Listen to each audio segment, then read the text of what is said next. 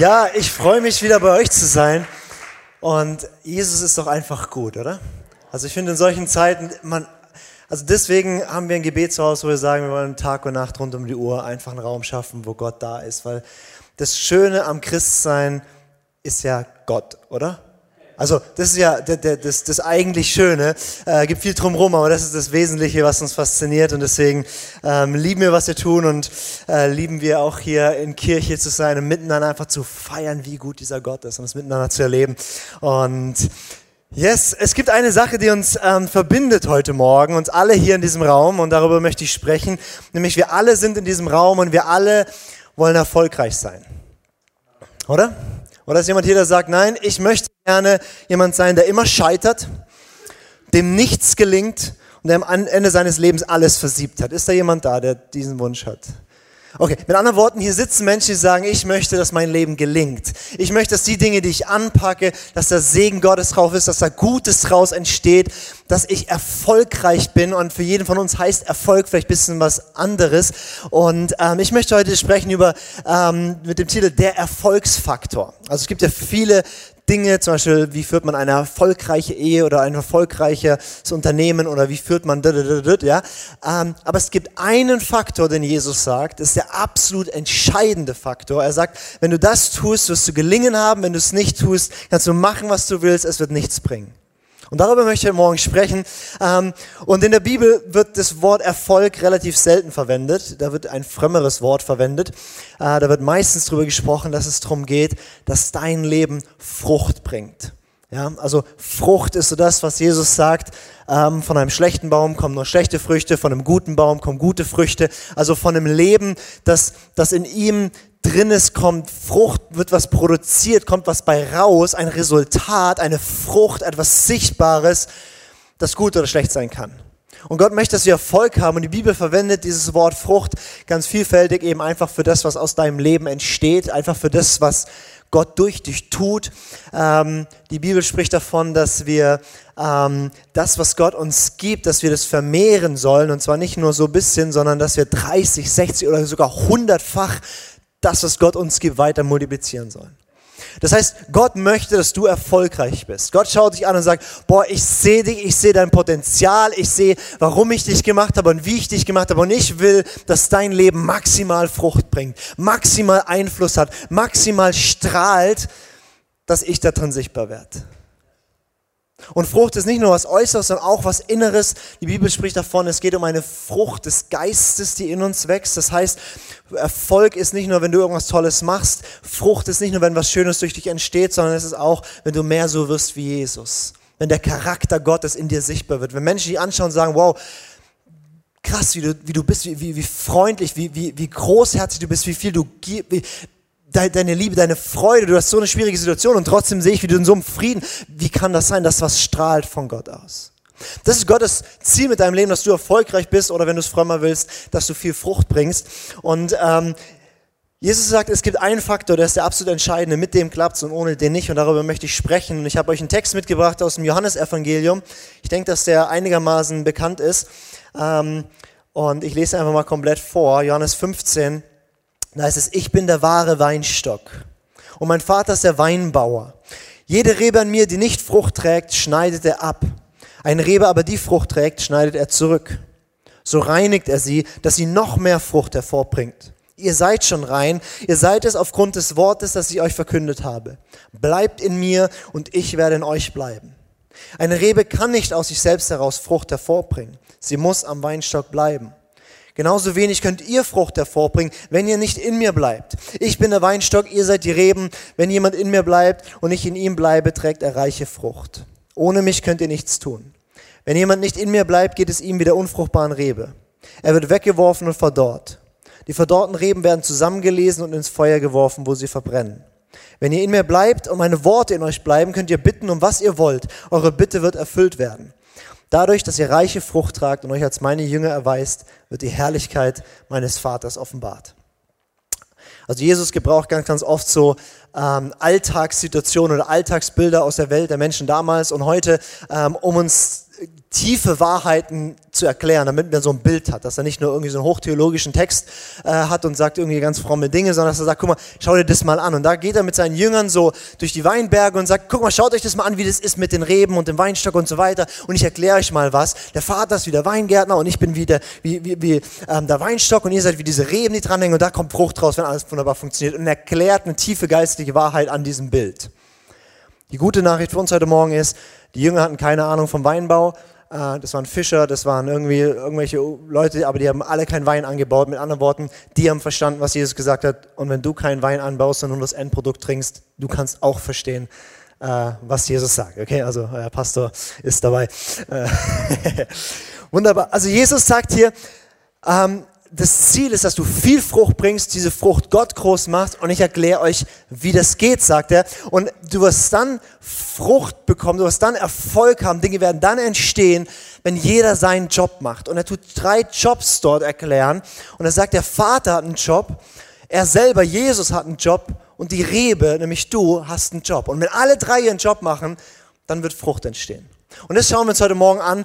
Ähm, was muss passieren, dass dein Leben gelingt? Was muss passieren, dass aus deinem Leben Frucht entsteht? Was muss passieren, dass um dich herum die Sachen blühen und aufgehen und du, du merkst, wow, äh, Gott wirkt durch dich und Dinge geschehen. Was ist der Schlüsselfaktor? Und der erste Job, den wir uns anschauen, ist der vom Vater. Jesus fängt es an und sagt, der Vater ist der Weinbauer. Das ist die erste Jobbeschreibung. Er sagt, ich bin der wahre Weinstock, mein Vater ist der Weinbauer. Jede Rebe an mir, die nicht Frucht trägt, schneidet er ab. Eine Rebe aber, die Frucht trägt, schneidet er zurück. So reinigt er sie, dass sie noch mehr Frucht hervorbringt. Das ist so ein Text, wenn du den so hörst, das ist jetzt nicht so der Halleluja, Amen-Text. Das ist eher so, wow, okay, das hört sich irgendwie böse an. Ja? Also entweder komme ich weg oder an mir wird rumgeschnippelt. Also weder noch ist so das, was wir so beide gerne also irgendwie so wollen. Ja? Ähm, deswegen ist ganz wichtig, dass Jesus es ist der Vater, der der Weinbauer ist. Wir haben gerade über den Vater gesungen und vielleicht auch ein bisschen erspürt, dass da ein Vater ist, der dich unendlich liebt, der es gut mit dir meint. Und wie jeder gute Vater guckt er, was brauchen seine Kinder. Und in diesem Bild ist er der gute Weinbauer, der, der schaut, was brauchen die Reben, um optimal Frucht zu bringen. Was für Umstände, was für, was für auch schmerzhafte äh, Beschneidung manchmal braucht die Person, braucht diese Rebe damit Frucht hervorbringt. Das heißt, der Vater schaut dich ganz individuell an und sagt, boah, ich sehe in dir so viel Potenzial an Frucht und ich werde mich darum kümmern, dass du optimale Bedingungen hast, dass das hervorkommt. Und optimale Bedingungen sind nicht immer die, die Bedingungen, die wir uns immer wünschen, aber er sagt, ich werde genau das tun, aus Liebe, in Liebe, für Liebe, damit du Frucht bringst. Und ich habe euch mal ein Bild mitgebracht, wie das aussieht bei so einem Rebschnitt. Ich habe keine Ahnung vom Weinbau als ich das Bild gesehen habe, da habe ich so gedacht, wow, okay, da hat jemand den Weinberg zerstört. Oder? Das sieht so aus wie so eine Horde Jugendlicher da durchgerannt mit Motorsägen und hat einfach mal alles kaputt gemacht. Aber das war keine Horde junger Wilder mit, mit Motorsägen, sondern das war ein geübter Weinbauer, der genau weiß, was seine Reben brauchen und ab und zu brauchen die einen Kahlschnitt. Da bleibt irgendwie nur noch der Weinstock übrig und die Reben sind da irgendwie so Stümmelchen dran. Und ich weiß nicht, ob sich dein Leben manchmal so anfühlt, und es gibt auch verschiedene Schnitte und so weiter, was man an den, an, an den Weinreben so macht. Und nicht immer ist es so eine Radikalkur. Aber nur ein schlechter Weinbauer würde sagen, ich lasse mal alles irgendwie wachsen. Weil dann wird es vielleicht da etwas aussehen zu der Jahreszeit, aber da würde wenig Frucht entstehen. Und Gott schaut dich an und sagt, vertrau mir, auch wenn es manchmal ein bisschen weh tut, aber vertrau mir, ich weiß genau, was du brauchst. Und ein guter Weinbauer weiß genau, was er tut. Und dann kommt, beschneidet er es jedes Jahr und da kommt mehr und mehr und mehr Frucht. Und wenn du erlebst, dass Gott wie gefühlt was zurückschneidet in deinem Leben und es ein bisschen weh tut, dann kannst du dich hinstellen, kannst dich freuen, kannst dich auf die Schulter klopfen und sagen, ich laufe richtig. Weil Jesus sagt, die, die Frucht bringen, die reinigt er, die schneidet er zurück, damit sie noch mehr Frucht bringen. Es ist kein Zeichen von, du bist schief gelaufen, wenn Gott mal sagt, okay, hier muss ich ausbremsen, damit du da mehr Energie reingeben kannst. Das ist ein Zeichen, dass Gott sagt, wow, da läuft jemand schon in dem, was er hat und jetzt lass ich ihm mehr Frucht bringen. Ein gutes Zeichen, wenn es weh tut manchmal. Ich habe eine Mitarbeiterin im Gebetshaus, die hat mir äh, neulich erzählt, ähm, wie die letzten Monate so hart für sie waren, weil sie gefühlt alles, wo sie so Frucht gebracht hat, wo sie Erfolg hatte, wo sie in den verschiedenen Diensten im Gebetshaus war und, und darüber hinaus auch verschiedene Sachen gemacht hat mit, mit Leuten und neue Projekte und und alles war wunderbar und gefühlt innerhalb von wenigen Wochen, das hat nicht funktioniert, hier ist sie aus dem Team rausgegangen und, und plötzlich hat sie sich zurückgefunden, hat sich gefühlt wie das. So, hui, was, was ist da noch übrig geblieben? Und sie hat angefangen, Gott zu suchen und hat gefragt, Gott, was ist los? Und war im Gebetsraum und hat, gesagt, Gott, was, wo laufe ich falsch? Und, und keine Ahnung. Man weiß dann immer nicht, muss man jetzt irgendwie, irgendwie wie, wie Buße tun oder ist es der böse Teufel oder will der Gott was sagen? Und wie sie ist da rumgerannt und hat gesagt, Gott, was ist los? Und irgendwann sitzt sie dort oder kniet dort im Gebetsraum und, und Gott spricht so einen Satz in ihr Herz rein und, und sagt zu ihr, genüge ich dir nicht? Und den Satz über Wochen hat Gott nur diesen einen Satz immer gesprochen, immer wieder, genüge ich dir nicht? Mit anderen Worten, Gott sagt, du hast so viel Frucht gebracht und jetzt zeige ich dir mal, du hast angefangen, dich darüber zu definieren, was du tust. Und du folgst mir nach, weil, weil ich so viel durch dich tun kann und dit, aber genüge ich dir nicht? Reicht es dir nicht einfach ich und du? Und, und sie, sie, sie hat richtig gemerkt, wie, wie sie zurückgeschnitten wird, damit es in eine neue Tiefe geht. Warum? Weil sie Frucht gebracht hat und wozu? Damit sie mehr Frucht bringt. Vor ein paar Wochen kam sie ins Gebetshaus reingelaufen. Ich war gerade so am, am, Office. Sie rennt rein und sagt, Lukas, ich weiß, wozu das alles gut ist. Alles und Hammer, wunderbar. Gott hat es mir gesprochen. Ich weiß, wie es weitergeht. Wuff, war sie wieder weg. Wollte es mir nur sagen. Ich weiß nicht was. Sie war im Urlaub. Ich habe keine Ahnung. Ähm, aber Gott beschneidet, damit die Leute mehr Frucht bringen. Und was, was beschneiden nicht ist, und es ist mir ganz, ganz wichtig, dass wir es verstehen, ähm, es ist nicht, dass, dass, wir, dass wir jetzt ein komisches Gottesbild kriegen müssen. Oh, der Vater schickt dir Krankheit, Tod und Schwierigkeiten, damit du irgendwas daraus lernst. Das ist nicht der Punkt, was Jesus hier sagt. Also um im Bild zu bleiben, ähm, äh, sind diese Dinge sind eher Stürme, die ab und zu über den Weinberg fegen und die kommen halt einfach. Und selbst da ist der Weingärtner da und kümmert sich um dich, okay? Aber also das müssen wir auseinanderhalten. Ähm, ist ein großes Thema, da kann ich nicht weiter drauf eingehen, aber das ist ganz wichtig, dass wir das auseinander, nicht, dass du hier rausgehst und denkst, oh Hilfe, nachher will Gott mir irgendwie eines drüber braten. Damit. Nein, nein, nein Denk an deine Kinder, wenn du Kinder hast. Und wenn nicht, dann stell dir vor, du hättest welche. Was würdest du ihnen tun, damit sie optimal wachsen? Okay. Dieser Prozess hält an, ähm, dass Gott uns reinigt, wenn wir Frucht bringen. Und das geht unser ganzes Leben. Und ich habe einen ganz tollen Grabstein gefunden von jemandem, der es geschafft hat. Ähm, von Ruth Bell Graham, das ist die Frau von Billy Graham, ähm, bekannter Evangelist Billy Graham, das war seine Frau. Und ich finde die Inschrift, also nicht die japanische, die kann ich nicht lesen, aber äh, die Inschrift da unten finde ich unglaublich toll, weil sie hat einfach geschrieben, End of Construction, thank you for your patience. Also zu Deutsch, Ende der Baustelle, vielen Dank für Ihre Geduld. Und das ist doch, wie unser Leben aussieht, oder? Also ich bin jetzt eine Weile mit Jesus unterwegs und ich merke, äh, es wird irgendwie nicht weniger, sondern es wird mehr, aber es kommt auch mehr Frucht und es wird schöner. Und ich merke, ich bin schon mehr wie Jesus, als wenn ich mit vor fünf Jahren vergleiche. Aber ich weiß auch, äh, mein Ziel ist der Grabstein. Ne? Also to the end. Okay, wir müssen nicht weiter über den Vater reden, weil ich habe eine gute Nachricht für euch. Der Vater macht seinen Job gut. Also es liegt nicht am Vater, dass, dass in deinem Leben keine Frucht wächst oder dass in deinem Leben Frucht wächst. Er macht seinen Job perfekt. Er kümmert sich. Er sieht dich ganz individuell. Sagt er, ich kenne dich, ich weiß, was du brauchst, ich kümmere mich, damit du optimal wachsen kannst. Dann schauen wir uns den zweiten Job an. Das ist der Job von Jesus. Jesus ist der Weinstock. Und der Weinstock ist ja, ist ja sozusagen, der Weinstock ist dafür da, dass die Reben da dran hängen können und von dem Weinstock alles bekommen, was sie brauchen, damit sie eben Frucht bringen können. Also alles, was diese Reben brauchen, bekommen sie aus dem Weinstock raus. Wenn die Reben abfallen von dem Weinstock, dann liegen sie da und verdorren. Mit anderen Worten, der Weinstock versorgt mit allem. Und, und was Jesus hier macht, ist natürlich mehr als ein nettes Bild zu gebrauchen, sondern er sagt, ähm, der Weinstock, das ist im Alten Testament ein ganz wichtiges Bild äh, für Israel. Gott sagt über Israel, äh, dass Israel der Weinstock ist und immer wieder taucht dieses Bild auf und dann heißt es ganz oft, klagt Gott an und sagt, du bist der Weinstock und ich habe dich gehegt und gepflegt, aber du hast keine Frucht gebracht. Und dann kommt Jesus in aller Demut und sagt, also folgendes, mit Israel hat es nicht geklappt, ich bin der wahre Weinstock. Alles, was Gott je verheißen hat, je gesagt hat, je tun wollte, tut er durch mich. Das ist mal eine sehr demütige Ansage so. Ähm, und, er sagt, alles, was Gott tun will, wird er durch mich tun für Israel und für alle Nationen. Aber ich bin der wahre Weinstock. Ich bin das Projekt Gottes, aus dem wirklich Frucht hervorbringt. Und für dich und mich heißt das einfach, wenn Jesus der Weinstock ist, also in diesem Bild, dann bedeutet das, Jesus ist für dich alles, was du brauchst, um Frucht zu bringen. Und, und, und das ist ja so ein Satz, wenn du so Froki-mäßig aufgewachsen bist, wie die Kleinen hier vorne, so fromme Kids, ja, die von klein auf so hocherzogen wurden irgendwie, ja, dann ist es so ein Satz, den hast du schon hundertmal gehört. Jesus, alles, was du brauchst, oder er, wie auch immer, ja. Ist ein ganz frommer Satz, aber es ist ein unendlich tiefer Satz, den zu entdecken. Er ist wirklich alles, was du brauchst. Er ist mehr als genug. Er ist besser, als du denkst. Und ich liebe diesen Jesus, weil äh, je mehr man ihn kennenlernt, desto überraschter ist man, desto faszinierter, desto mehr freut man sich dran, weil er ist so viel besser, als wir gedacht haben, oder?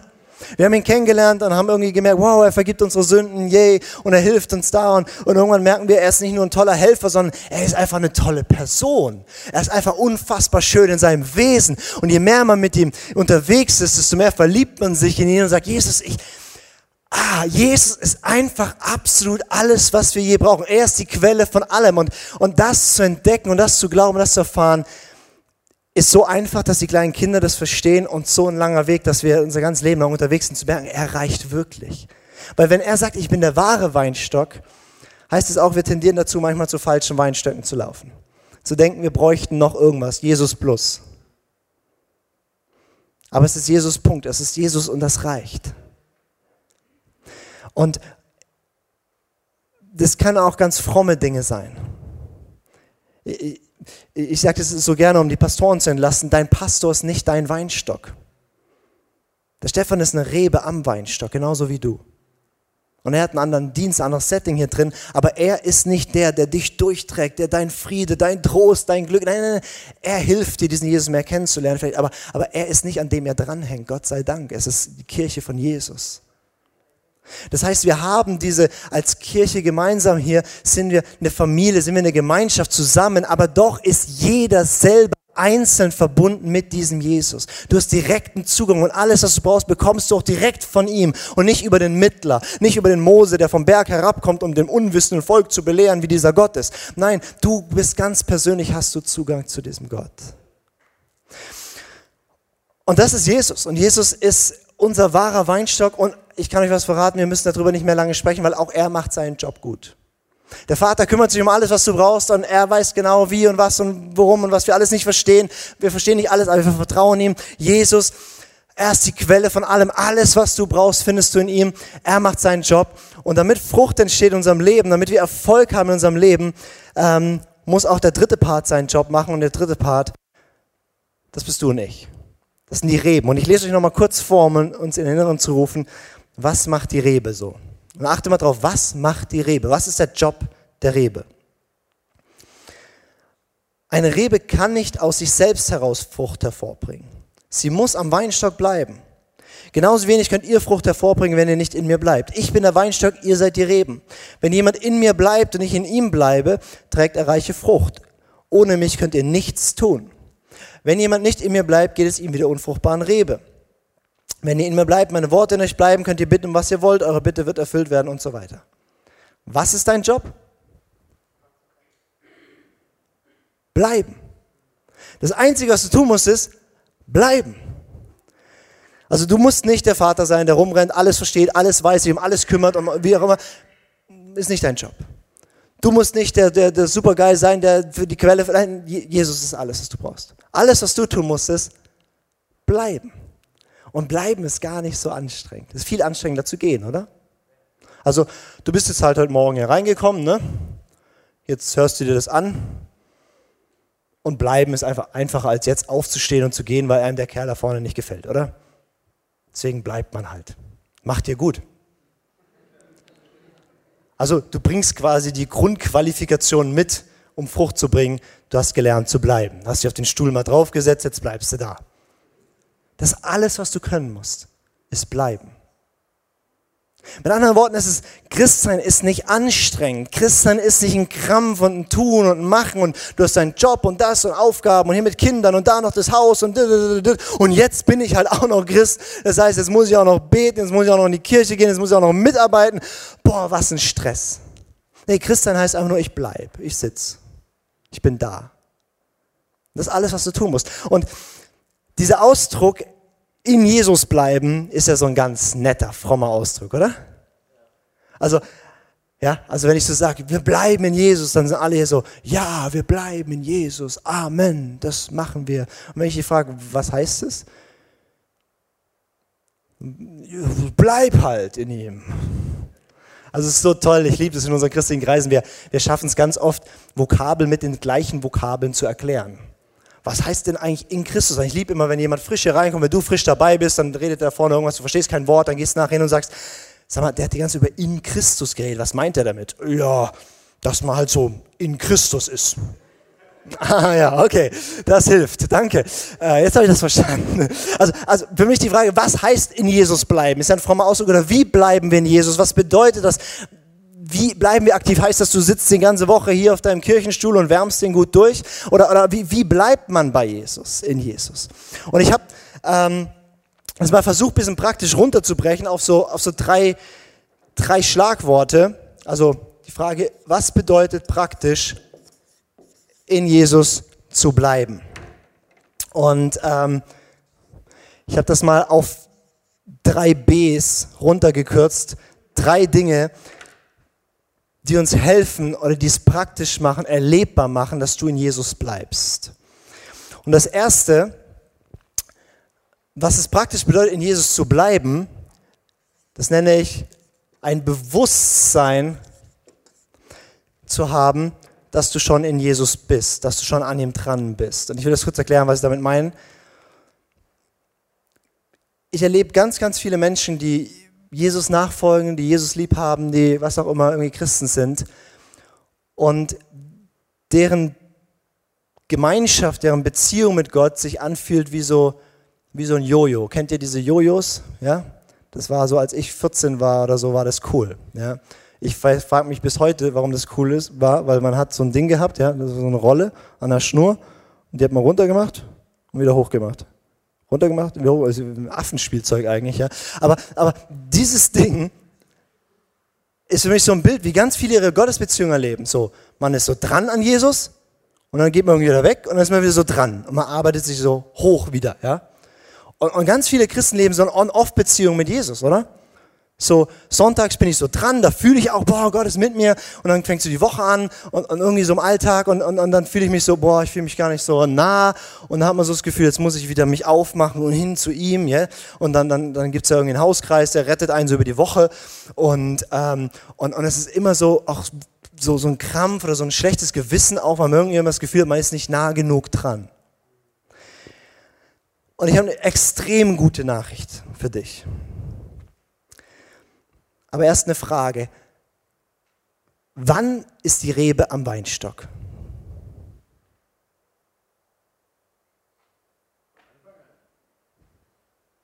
Immer, oder?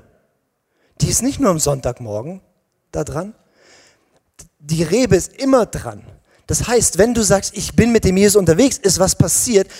Du wurdest um in dem Bild zu bleiben, als Rebe bist du jetzt an dem Weinstock dran. Punkt. Ende aus. Und zwar 24 Stunden, sieben Tage die Woche, ohne dass du irgendwas dafür tust. Du bist mit ihm verbunden. Du bist eins mit ihm, sagt die Bibel. Das ist ein ganz verrückter Satz, steht in der Bibel, dass wir ein Geist sind mit Gott. Das heißt, dass Gott in dir drin wohnt, dass du in ihm irgendwie drin bist und dass du untrennbar mit diesem Gott verbunden bist. Egal wie du gerade performst, egal was du gerade tust, egal wie du gerade dich fühlst. Das ist eine Wahrheit. Die Bibel spricht davon, dass wenn wir mit Gott unterwegs sind, dass wir in einem Bund sind mit ihm. Also ich bin auch in einem Bund mit meiner Frau, ja, und ich bin mit der verheiratet, auch wenn sie heute nicht hier ist. Und ganz oft haben wir das Gefühl, ja, weil ich jetzt gerade nicht irgendwie so krass mit Gott irgendwie geredet habe und so, jetzt bin ich, jetzt muss ich da wieder irgendwie die Beziehung aufbauen. Nein, ich habe einen Bund. Du bist drin. Ich, ich verspreche dir was, du kannst nicht näher an Gott sein als in diesem Moment, wenn du an Jesus Christus glaubst. Es gibt Momente, da fühlst du es mehr wir, wir sprechen gleich drüber, wie kann ich das im Alltag erleben, dass es auch irgendwie eine Wirkung um mich herum hat. Aber, aber du musst dich nicht hocharbeiten. Was, was heißt das für dich? Das heißt für dich, dass wenn du irgendwie so, so, so in deine Woche startest und irgendwie merkst du nach einer Zeit so, hast du einen Tag gehabt, irgendwie, boah Gott, ich habe kein einziges Mal an dich gedacht und irgendwie, keine Ahnung, man fühlt sich so als praktischer Atheist, gell, so irgendwie ohne Gott gelebt gefühlt du musst dich nicht hocharbeiten, sondern sagst, ah, danke, dass ich da bin, dass du da bist. Und du kannst direkt in seine Gegenwart eintauchen, ohne irgendwie was davor. Und wenn du das lernst, dann, dann kommt der ganze Krampf raus. Ich habe früher, ich, ich, war immer so verkrampft, ich habe dann tausend so, so Dinge, die ich machen musste, so in meiner Gottesbeziehung und und dann war, war das mal nicht so und dann war Chaos-Tage und dann habe ich gefühlt, jetzt muss ich erst mal die nächsten zwei Wochen wieder richtig Gas geben, dass ich wieder auf dem Level bin. Wenn du das Denken kennst, dann kann ich dich heute befreien, dass es nicht, wie es ist. Die Wahrheit ist, du bist untrennbar verbunden. Wir haben das vorhin ge äh, gehört, äh, als wir geworshipped haben. Ich glaube, du hast es gebetet. Wir sind un nichts kann uns trennen von der Liebe Gottes. Es ist unmöglich. Es passt kein Blatt mehr zwischen dich und Jesus. Du musst nichts tun. Und dieses Bewusstsein, dass wir in einem Bund sind, dass wir, dass wir nichts tun müssen, um da zu sein, dass, dass ich das entspannt und das ist die Grundlage dafür, dass wir lernen, wirklich in ihm zu bleiben oder, oder, oder ähm, das, die, die Frucht davon zu ernten. Okay, ist das verständlich? Okay, der Pastor hat es verstanden, der erklärt es euch nachher, was ich gemeint habe. Ähm, Das ist das Erste. Das Zweite, was, was der Text sagt, ist nicht nur, dass uns die Wahrheit sagt, hey, du bist an ihm dran und das muss unser Bewusstsein kommen. Das Zweite, was sagt, wenn meine Worte in euch bleiben, deswegen das zweite B, ist ganz einfach die Bibel. Jesus sagt, wenn meine Worte in euch drin bleiben, dann werdet ihr leben, dass daraus Frucht entsteht, dass Dinge sich in eurem Leben ändern. Und deswegen, es ist einmal eins des Christseins, wenn du ganz frisch dabei bist, ist, was du hören musst. Und ich stelle fest, wenn du zehn Jahre dabei bist, musst du es auch hören. Ähm, wir wachsen nie darüber hinaus, dass wir uns einfach füllen und am besten täglich füllen mit seinem Wort. Weil Jesus sagt nicht, ihr werdet erleben, in mir zu bleiben, wenn die Bibel in eurem Bücherregal steht, sondern wenn meine Worte in euch sind. Und, und ich höre auch gern Predigten und Podcasts und ich gehe auch gerne in Gottesdienst und so weiter. Ähm, aber wie die wirklich reinkommen, ist, wenn du selber dieses Buch nimmst selber liest, selber darüber nachdenkst, selber mit Gott darüber sprichst und selber diese Dinge umsetzt, die du da drin liest, einfach mal ausprobieren, dann kommen die in dein Herz rein. Also das ist so eine wichtige Sache, dass wir lernen, nicht nur ah am Sonntag ernährt er mich da vorne, der hält mir eine nette Predigt, dann kommen die Worte Gottes in mich rein und es trägt mich eine Woche durch. Kleinkinder füttert man, das ist in Ordnung. Aber wenn du mit 18 immer noch gefüttert wirst, dann ist in der Erziehung was falsch gelaufen. Und, und wenn du eine, eine, eine Weile mit Jesus unterwegs bist, dann, dann lern selber zu essen, selber das Wort in dich aufzunehmen. Und wenn du das noch nicht kannst, dann ist es keine Schande. Dann gehst du jemanden hin und lass dir erklären, wie das geht.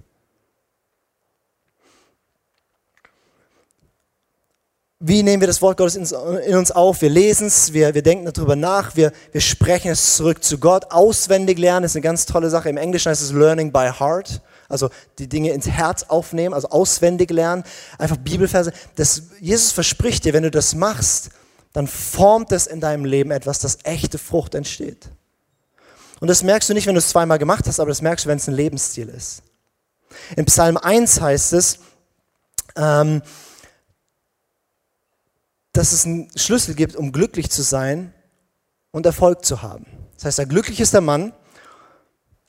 Und dann heißt es, und der Mann, der wird sein wie ein Baum am Wasserbech und alles, was er tut, gelingt ihm. Ich meine, so ein Leben will ich haben, oder? Glücklich und alles, was ich tue, gelingt mir. Und da steht, was man tun muss, damit es passiert. Und da steht, glücklich der Mann, der ein paar Sachen nicht tut und der dann sinnt, nachdenkt über das Gesetz Gottes, über sein Wort Tag und Nacht. Der wird sein wie ein Baum, gepflanzt am Wasserbecken, der wird immer Frucht bringen. Alles, was er tut, gelingt ihm. Hier der Martin, der, dem ist die Predigt zu langweilig, das ist nach hinten gegangen. Ähm, als, als er mit 13 in unser Gebetshaus kam, oder in unsere Jugendkirche damals kam, und angefangen hat, mit Jesus Gas zu geben, ist er bei Psalm 1 gelandet, weil man halt beim Psalm halt vorne anfängt und hat das gelesen. Da steht, ich bin glücklich. Und da steht, alles, was ich tue, wird mir gelingen, wenn ich einfach nur genug nachdenke über das Wort Gottes. Und was man so macht als 13-Jähriger, man glaubt es mal und man macht es. Wenn es in der Schule nicht so läuft, ich muss mehr über das Wort Gottes meditieren. Wenn ich Probleme in Beziehung habe, ich muss mehr über das Wort Gottes meditieren. Wenn irgendwas nicht läuft, ich muss mehr über das Wort Gottes meditieren. Und hat es einfach mal gemacht, was man halt so macht, wenn man so ja, mit 13 naiv, dumm, ne? Nach zehn Jahren hat er jetzt gemerkt, das funktioniert wirklich. Ich kann dir was versprechen. Wenn du anfängst, Tag für Tag die Bibel zu deiner Quelle zu machen, dich damit zu füllen, Du wirst gelingen haben. Ich sage nicht, dass das Leben nur geradeaus läuft. Martin und ich haben auch Höhen und Tiefen zusammen erlebt und durchgestanden und wie auch immer. Da kommen Stürme in unser Leben, aber fest verwurzelt und zu aller Zeit blüht es und bringt Frucht. Wenn du Glück haben willst, also glücklich sein willst, Erfolg haben willst, tu, was die Bibel sagt. Probier das mal aus. Also das Schlimmste, was passieren kann, ist, dass dein Leben so bleibt, wie es ist.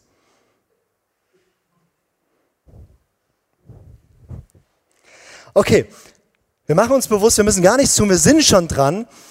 Und wie erlebe ich das? Indem ich mir täglich Zeit nehme, dieses Buch aufzuschlagen, zu lesen, darüber nachzudenken und der Schlüssel, das, was da steht, mit Gott drüber zu sprechen.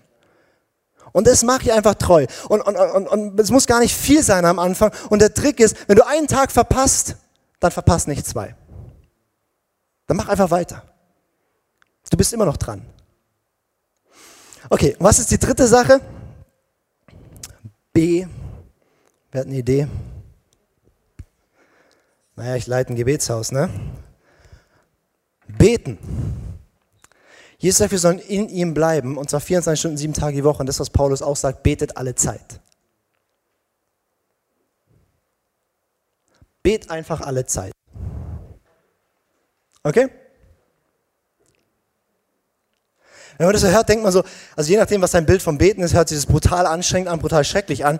Was bedeutet ist, du kannst in jedem Moment, zu jeder Zeit in der Verbundenheit mit Gott leben, die nicht nur im Geiste besteht, sondern die du bewusst erlebst und wo du bewusst mit ihm in Verbindung bist.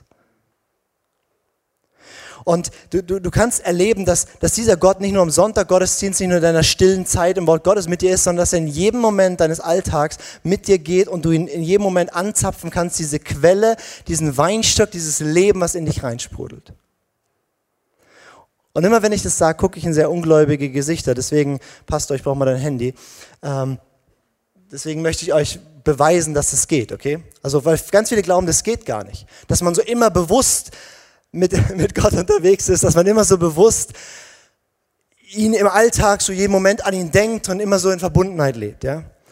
Und es gibt eine Generation, die, die hat uns bewiesen, dass es geht. Und das ist die Generation Smartphone, oder?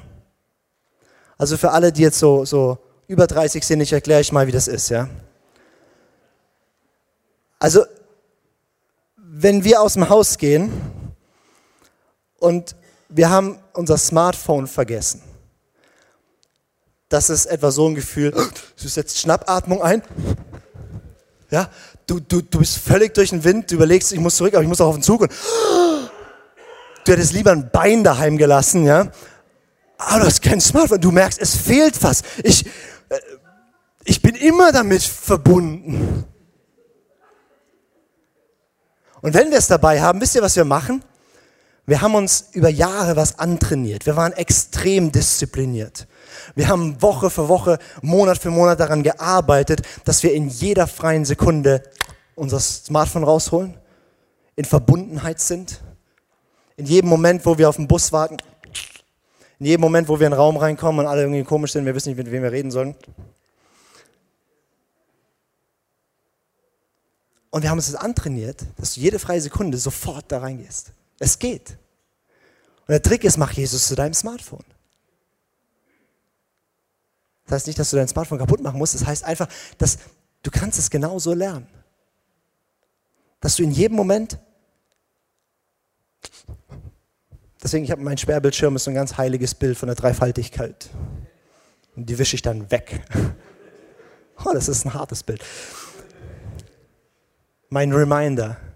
Ich bin die ganze Zeit mit ihm verbunden. Er ist immer bei mir, wie mein Smartphone immer bei mir ist. Ich bin immer verbunden und ich kann jeden Moment raus, rausnehmen sozusagen, aber es ist immer da. Und das ist mein Bild für, was es heißt, mit Jesus zu leben. Mit Jesus, in Jesus zu bleiben, ist genauso anstrengend wie atmen.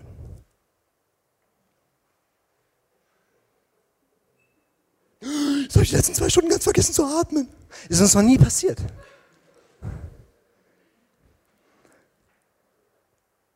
Und wie, wie wird das was Natürliches? Wie wird das was, wo, ähm, danke, ähm, wie wird das was, wo, wo, wo wir, wo das ganz natürlich ist, dass, dass du nicht irgendwie, du hast so Zeit mit Gott und irgendwie im Gottesdienst und, und dann der Alltag und irgendwie Gott findet nicht drin statt, dann merkst oh, eigentlich will ich das mehr, dass ich seine Gegenwart da spüre, dass ich auch was von ihm weitergebe und so. Wie wird das was ganz Natürliches? Indem du anfängst, dir ganz kleine Punkte zu setzen, wo du es einfach tust. Und mein Tipp ist an alle, fang an mit deinen Zeiten auf der Toilette. Weil die hast du, da musst du nichts für machen. Also selbst wenn du einen vollen Job hast, so irgendwann ist der Zeitpunkt gekommen, du musst mal kurz, ja. Und, und, und Toiletten sind auch so, zumindest bei Männern, so ein heiliger Raum, man spricht nicht. Man muss sehr gut befreundet sein, um auf der Toilette zu sprechen, okay? Das heißt, es ist ein Ort der Stille. Dort können wir unsere stille Zeit machen. Am stillen Örtchen. Ja, das, diese kurzen, den hast du sowieso und gewöhn dir einfach an, statt dass du da irgendwie, keine Ahnung, an sonst was denkst oder irgendwie, dir bewusst machen, Jesus, danke, dass du da bist. Dieses eine Gebet. Oder kurz in Sprachen zu beten, also musst du nicht laut brüllen, dass der Nachbar zusammenzuckt, sondern, ja. Und, und wenn du das antrainieren würdest, diese Kleinigkeit, wisst ihr, was passiert? Dass du andere kleine Momente im Alltag völlig natürlich plötzlich mit ihm redest. Dass du merkst, früher, wenn du gefrustet warst, hast du irgendwie, keine Ahnung, abgelenkt oder aufgeregt oder keine Ahnung, irgendwie, ja.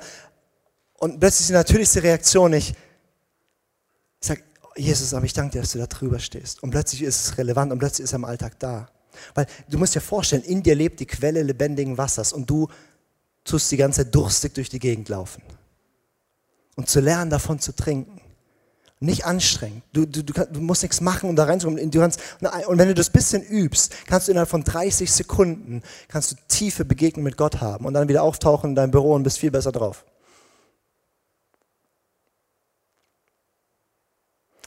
Oder einfach Gott bewusst zu atmen. So, Gott liebt Leben. Jeden, jeden Atemzug, den du machst, da jubelt er drüber. Er genießt, dass du lebst. Und er ist so mit mir verbunden, dass jedes Mal, wenn ich einatme, atme ich ihn ein. Wir sind in Gott. Beten ist so einfach wie atmen. Wir mal kurz eine Übung, okay? Darf man das machen im Gottesdienst? Ja, das ist der zweite Gottesdienst, da kann man überziehen. Ähm, setz dich mal aufrecht hin, da wo du sitzt, so, so, so bequem, aber aufrecht, sodass du voll da bist. Ja, am besten so beide Beine fest auf dem Boden. Wenn du das nicht bist, geht, dann bist du sehr klein. Aber das macht nichts. Ich habe die Übung bei uns im Gebetshaus gemacht und das konnte jemand nicht. Äh, egal. Du setzt dich aufrecht hin, schließt kurz deine Augen und bist einfach mal so einen Moment bewusst da.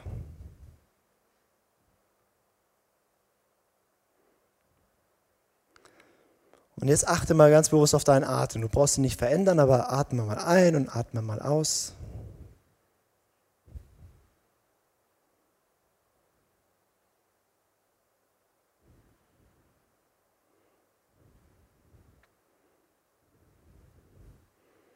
Und jetzt denk einfach beim Einatmen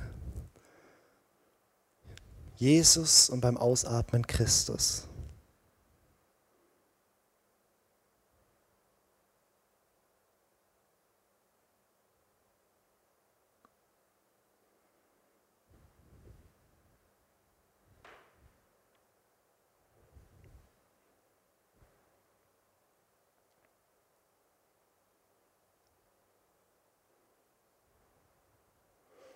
Okay, jetzt darfst du wieder auftauchen.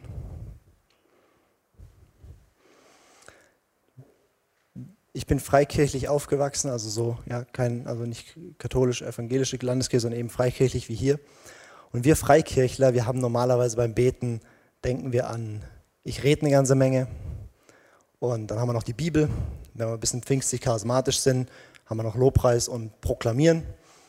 Und wenn wir keine pfingstlich charismatisch sind, dann haben wir Bekenntnisse, die sprechen wir durch. Und das war so unser Gebetsleben. Und das ist alles aktiv, alles tun, alles machen. Aber beten ist eigentlich, man ist bei Gott. Man ist da.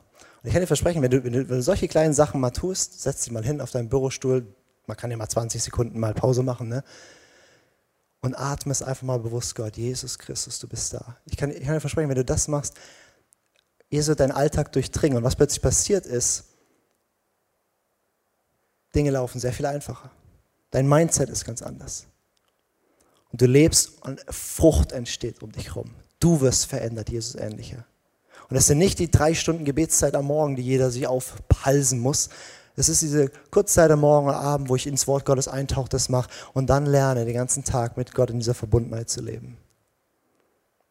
Also, mach Jesus zu deinem Smartphone und dann funktioniert das. Ist das gut?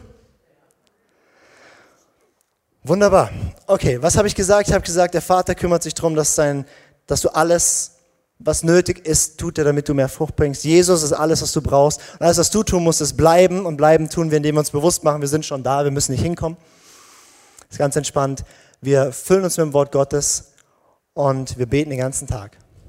Genauso wie wir den ganzen Tag atmen. Und was passiert, wenn jeder seinen Job tut? Ich habe da mal eine Gleichung aufgestellt. Sehr komplex. Der Vater tut seinen Job, der Sohn tut seinen Job, du tust seinen Job und Fruit happens. Frucht passiert, Frucht geschieht. Erfolg wird gemacht, aber Frucht entsteht. Und dazu möchte ich uns einladen, dass wir, dass wir diese Kernkompetenz uns aneignen, weil bei allen Faktoren, wie unser Leben gelingt, ist das der wichtigste Faktor. Ihr sagt, getrennt von mir könnt ihr nichts tun. Und nichts ist ziemlich krass, oder?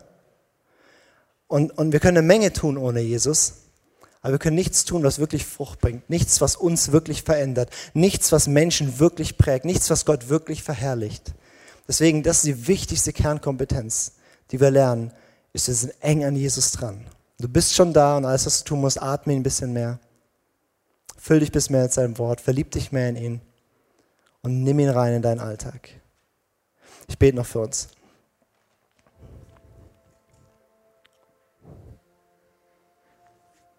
Jesus, wir danken dir, du willst sehen, dass wir erfolgreich sind, dass uns unser Tun gelingt. Du willst sehen, dass wir Frucht bringen, die bleibt, dass aus unserem Leben was raus entsteht, was dich verherrlicht. Und ich danke dir, dass es nicht kompliziert ist, sondern ich danke dir, dass wir einfach nur bleiben müssen in dem, was du uns geschenkt hast. Und ich bete für uns alle, dass wir, dass wir Männer und Frauen werden, die die diese innige Verbundenheit wirklich voll ausschöpfen und die nicht mit dem Schatz in sich rumrennen und irgendwie sich trotzdem arm fühlen, sondern dass wir zugreifen auf das, was du uns bist und was du uns gegeben hast. Und ich bete, dass du kommst, Heiliger Geist, und dass du uns anfängst, die Augen zu öffnen, dass wir schauen die Wunder in deinem Wort, dass wir es lieben, das aufzunehmen. Ich bete, dass wenn wir, wenn wir die Bibel lesen, dass plötzlich uns, uns sich diese Schätze öffnen unser Herz füllen und ich bete, dass du uns lehrst, in Jesus zu bleiben, indem wir alle Zeit beten. Ich bete, dass du uns lehrst, Jesus zu atmen, Jesus auf der Toilette oder wann auch immer zu begegnen. Komm mit in unseren Alltag, sei unser Smartphone, sei die Quelle unserer Zuflucht, sei die Quelle von unserer Freude, unserer Ablenkung, unseres was auch immer. Sei du das, Jesus, komm hinein in unseren Alltag.